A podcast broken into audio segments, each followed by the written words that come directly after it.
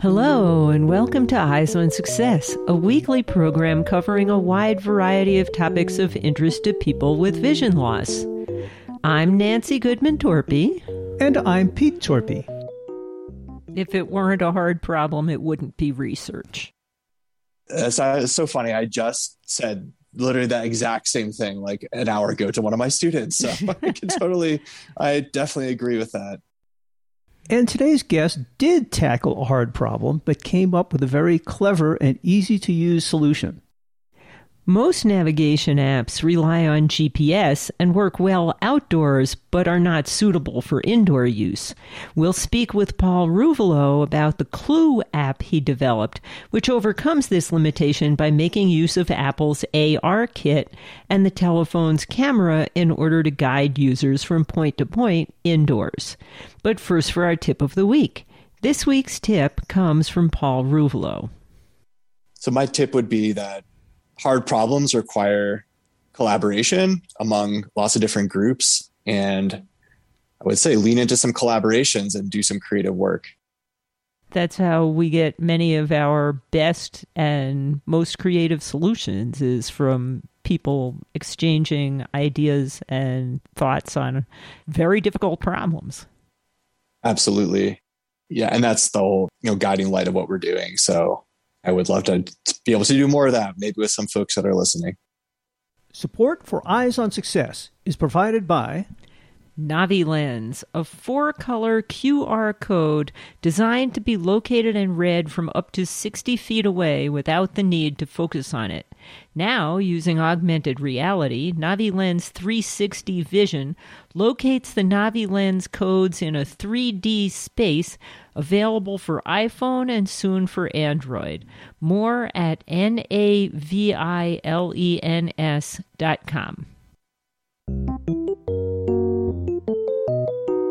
You are listening to Eyes on Success. Success, success, success, success, success. Let's start by meeting Paul. Hi, my name is Paul Ruvolo. I'm an associate professor of computer science at Olin College of Engineering. Uh, I've been in this job for going on my, my ninth year, starting in the fall. Um, I'm originally from California. I have my PhD from U- University of California, San Diego. Um, and I've been working in the field of accessibility for about, about seven or eight years now. Um, and that's, you know, where my, my real focus is in terms of my, my research and um, other external work that I do. Most of our listeners and most of the people who benefit from your research have visual impairments or other print disabilities. Do you? I don't. So what prompted you to get into the field?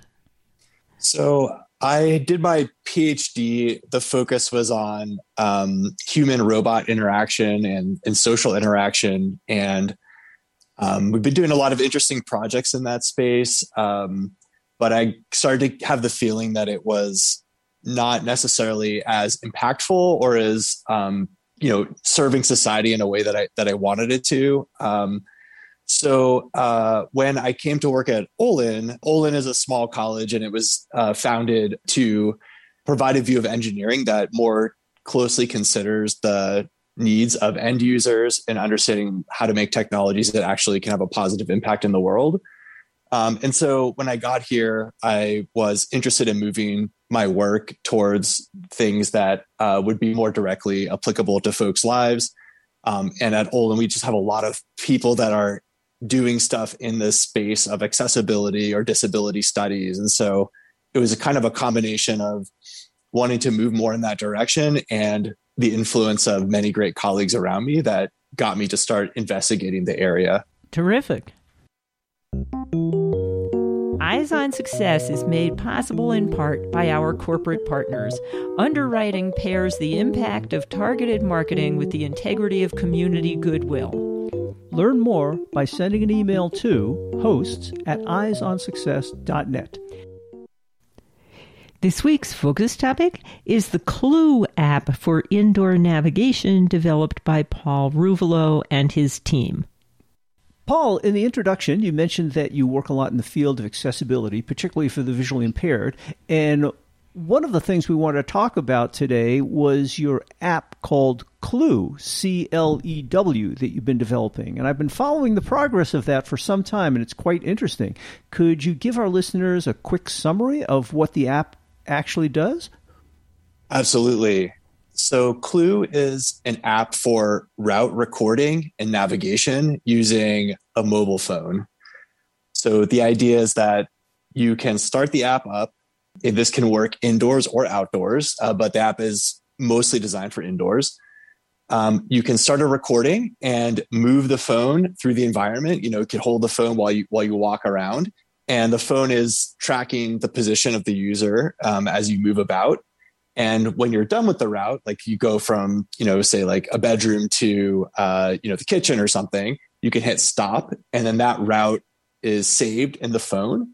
And you can either use the app to navigate back to where you started. So it will give you uh, automatic directions like turn left, turn right. It will provide haptic feedback and also some auditory feedback. So you can go back to where you started, or you can also load the route at some point in the future if you want to navigate the route again. Yeah. So some of the use cases would be if you're in an unfamiliar environment and you go somewhere with a sighted guide, this could help you get back at some later point to where you started. If you are in an environment, say like a hotel or something, and you want to uh, record a route, say from like the elevator to your room or something, um, you could record it one time and use it for the duration of your stay. Or even if you learn a new route with like an orientation mobility instructor, you could record the route with Clue if you want to practice it on your own more easily. So those are some of the use cases that the app, the app serves. And uh, those are, yeah, some of the sort of basic features. Let me tell you, there was a situation that we ran into repeatedly. We both worked at Xerox outside Rochester, New York, which has an enormous campus, several square miles. And every once in a while, Pete would have to collaborate with somebody in another building, a different other building from the last time. And we would go out over the lunch hour and walk back and forth and back and forth and back and forth and find a path. And then Pete would have to learn the path. Clue would have been terrific. That would have been very helpful, yes.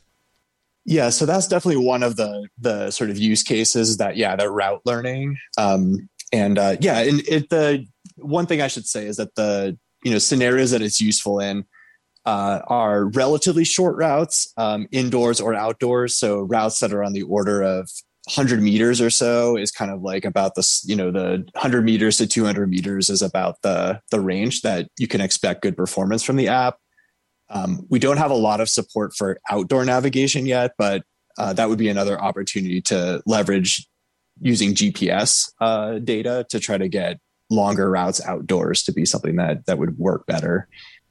G P S would have been handy too, but this was a while ago. Yeah, got it. Okay, that, that makes a lot of sense.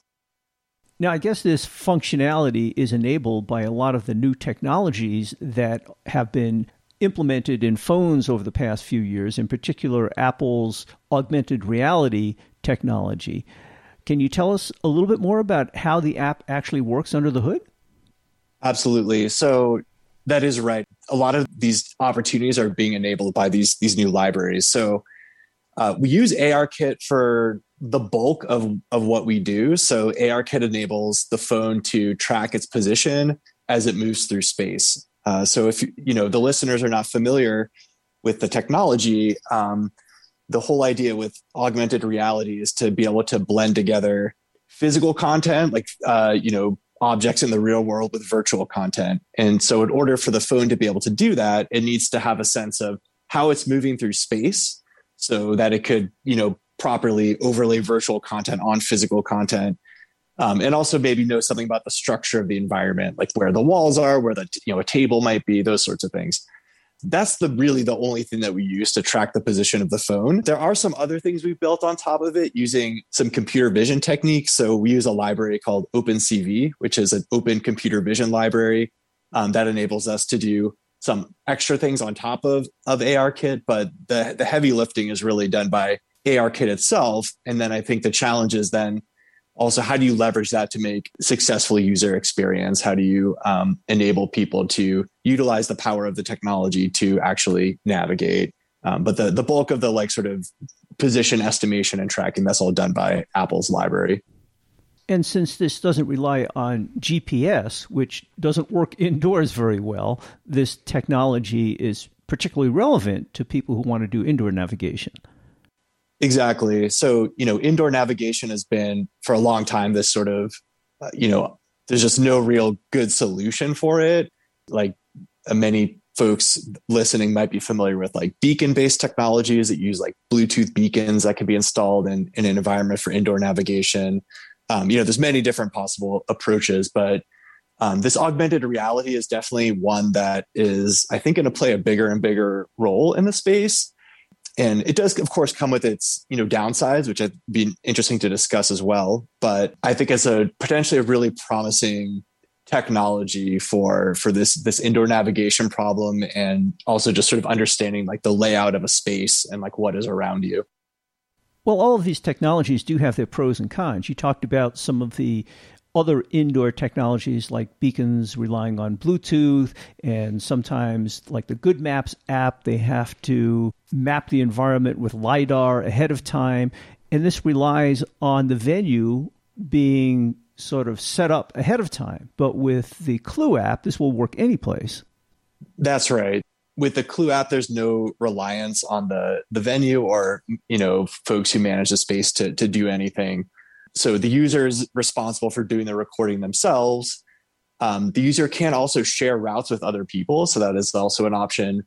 The downside, of course, of not having the cooperation of the venue, for instance, like mapping the environment, is the accuracy could be higher if you have a map of the environment ahead of time. So an app like Good Maps that's using LiDAR technology to map out an environment, that has the potential to be more accurate over really, really large spaces. Um, but I guess the phone-based augmented reality is getting better all the time. And I think closing that gap, even since we first released Clue, the capabilities of the underlying library have gotten a lot better. And also with the introduction of newer hardware with, you know, wider angle cameras, and now with like LiDARs coming out on phones, the phone-based technology is rapidly advancing to the point where it can do quite a good job by itself.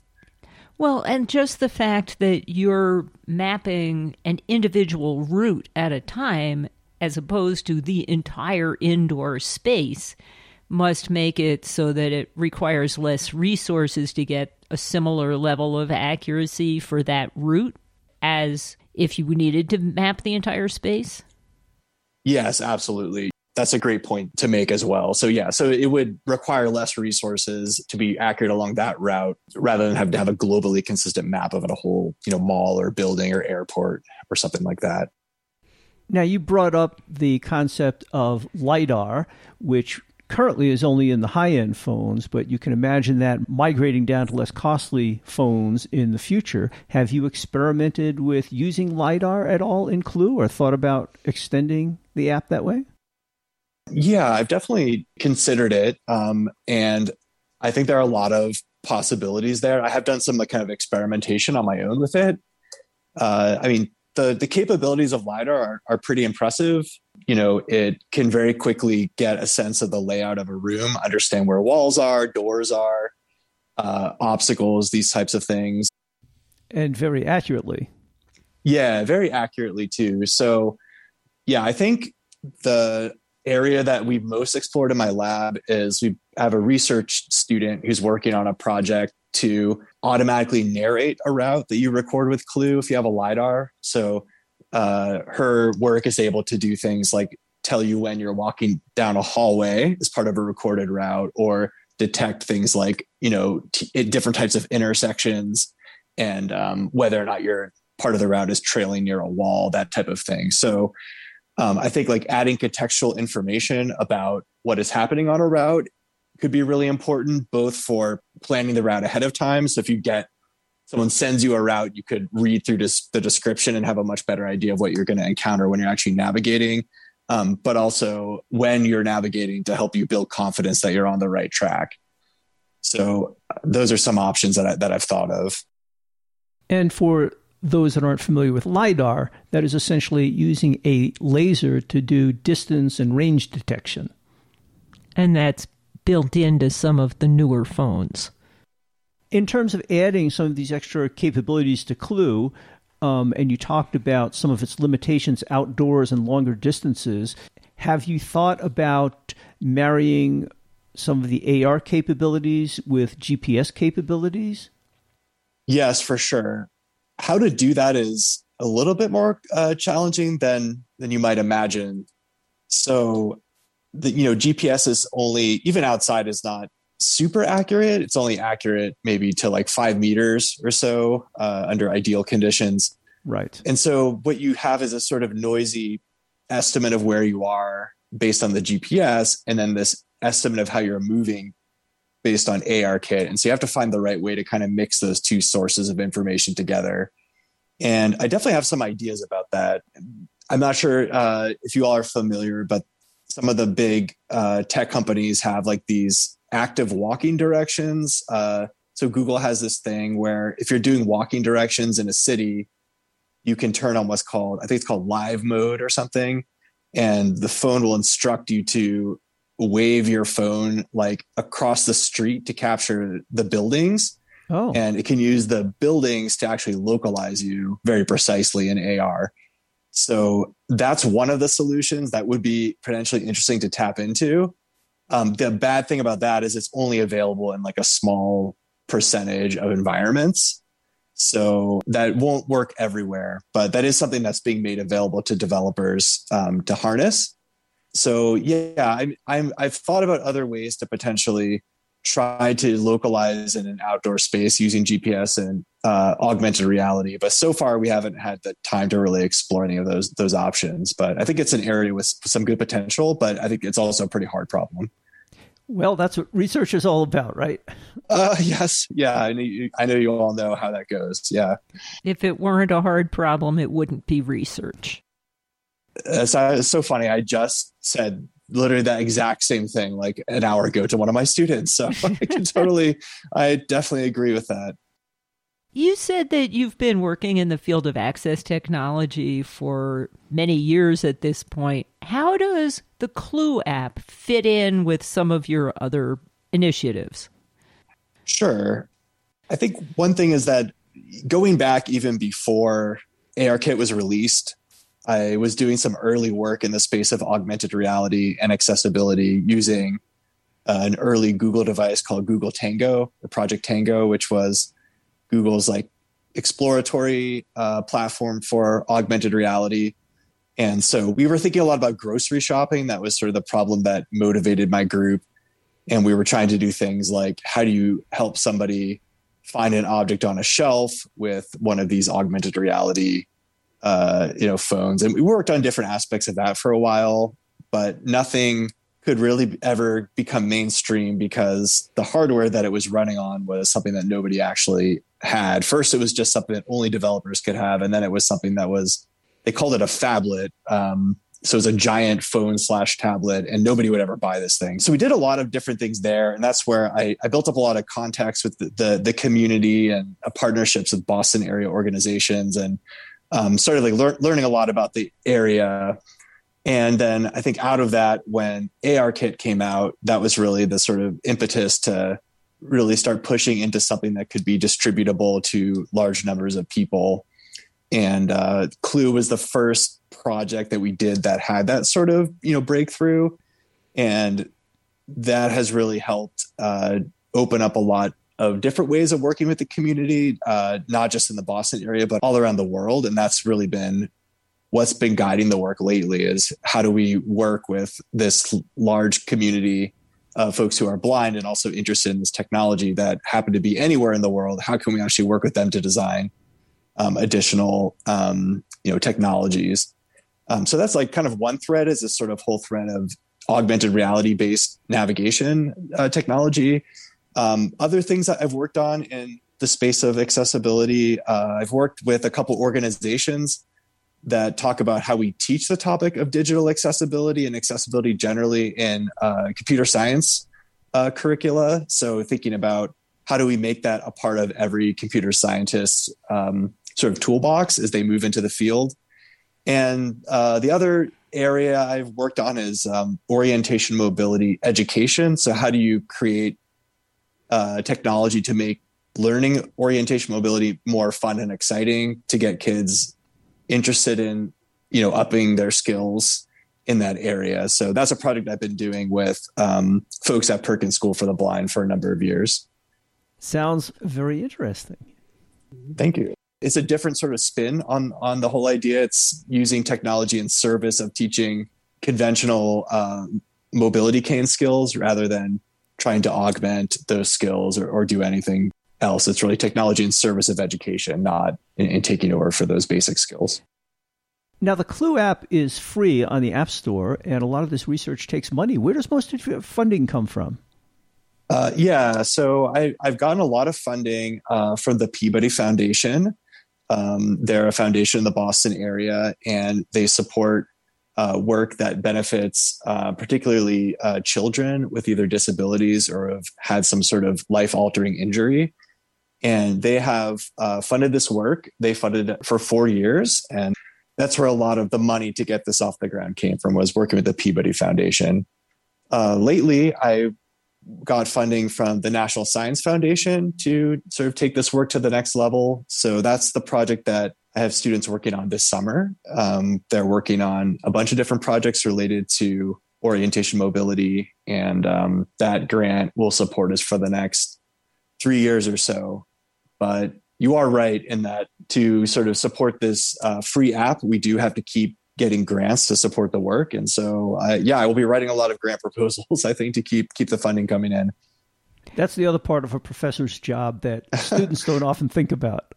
No, yeah, the money does come come from somewhere. But I quite like the model of working sort of with the community directly, but get getting funding from different foundations. And then, of course, the value generated to those foundations is generating new knowledge and better understanding of accessibility, which is in line with their missions, and the tangible impact on, you know, end users' lives is also something that's of interest to those funders as well. So I, I like to think there's a way to align everything. So there's sort of a, a win-win-win for everybody.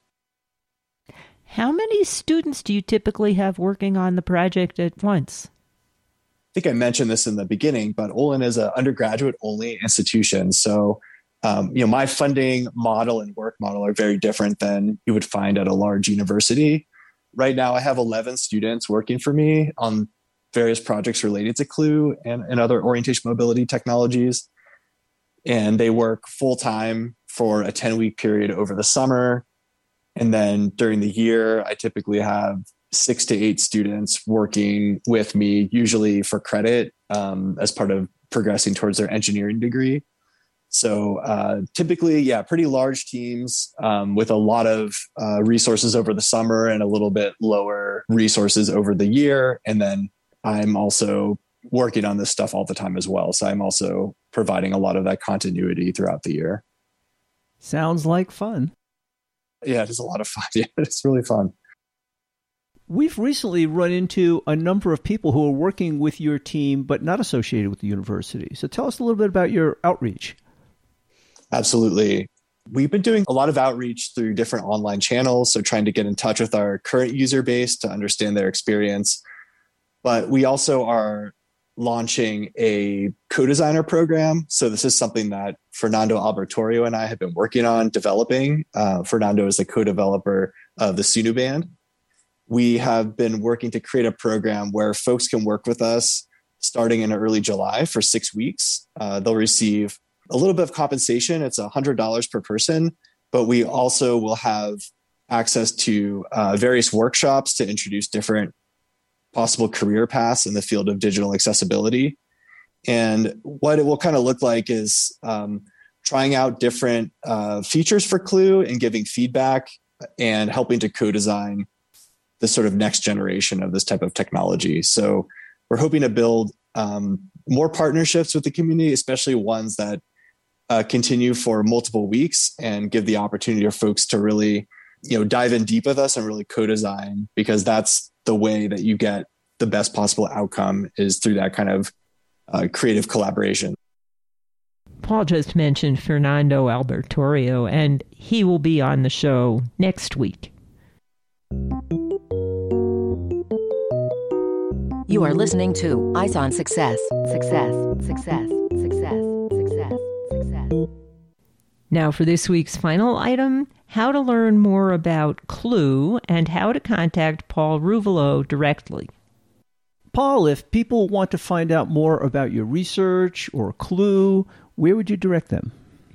You can check out my website, which is O C C A M, O C C A M dot Olin, O L I N dot E D U. Or if you want, you can certainly email me. Feel free to write me an email. I, I'm always happy to have a have a discussion. So that's an, another option. What does O C C A M mean? It stands for Olin College Crowdsourcing and Machine Learning Laboratory. So O C C A M, and it's also a play on Occam's razor, which is sort of a logical principle that given some observed phenomenon, you should prefer the simplest explanation for it. And it's a common way that we motivate machine learning algorithms. All that being said, I actually, one of the things I posed to my students was to help me come up with a new lab name, because I, I want something that is more directly in the accessibility space that really puts that work front and center. Um, and this is a lab name that's been around since the beginning when I wasn't sure that that would be my sole focus. So that's what it stands for, but it may not be the lab name for long. But for now, you can still find me at O C C A M dot olin dot e d u. And your email address? My email address is P Ruvolo, that's P R U, V as in Victor, O L O, at olin dot e d u. And you mentioned you are often looking for interns and collaborations. Can people just contact you via that email address if they're interested in working with you? Yes, definitely. Um, especially for next summer, I'm always looking to to, to hire folks and um, want to have a big team again next summer. So if that's something you're interested in, definitely get a hold of me. Um, but yeah, but for the for summer research, then definitely get a hold of me. Um, yeah, especially computer scientists who are blind or visually impaired. I'm always looking to hire uh, from that group uh, for in many different reasons. So I'd love to to hear from you. And of course, we'll have all of that information in the show notes associated with this episode at w w w dot eyes on success dot net. That's it for show number twenty-one thirty-four. Next week on Eyes on Success, we'll be talking with Fernando Albertorio, who is a blind chemist turned entrepreneur and philanthropist. He is also one of the co-founders of the Sunu Band, a device worn on the wrist to provide tactile navigation cues to the blind. We'll speak with Fernando about his journey, his philosophy, and how his drive and motivation have opened up opportunities for him. And you'll want to hear about the skills he acquired and the type of work style that he developed to become successful. So tune in next week. You've been listening to Eyes on Success, hosted and produced by Nancy Goodman-Torpy and Peter Torpy. You can access the full archive of previous shows, subscribe to the podcast, and much more by going to our website, w w w dot eyes on success dot net. If you have questions about anything you've heard on the show or have suggestions for future shows, send an email to hosts at eyes on success dot net. Thank you for listening and have a nice day.